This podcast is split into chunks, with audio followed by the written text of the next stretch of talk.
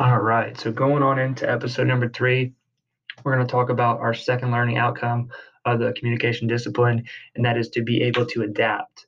Um, more specifically, we must be able to adapt communications to the audience, the purpose, and context when analyzing, creating, and responding to messages. So, one class that really helped me do this was my visual communication class, and this was uh, co taught between Professors Winters and Dr. Bettler.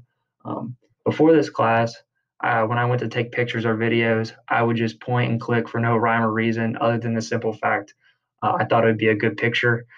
Um, but because of this class, I've realized that the phrase "a picture is worth a thousand words" um, it's not just a phrase; it is super true. Depending on how you take a picture, it can send multiple different messages to multiple different people, depending on how they perceive it. Um, for instance, depending on your camera angle you choose to shoot a subject, uh, different a different message can be intended uh, by that viewer.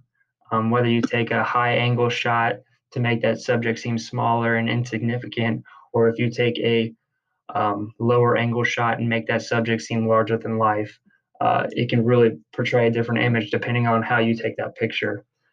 Other variables such as lighting and use of semiotics can also alter an intended message of a visual.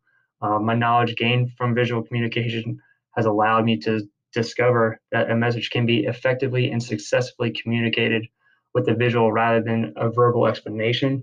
Kind of like what I was talking about with that picture is worth a thousand words. Um, I was able to adapt my messages through the camera to my viewers. So, really helpful uh, class in visual communications, and super glad I got to take that.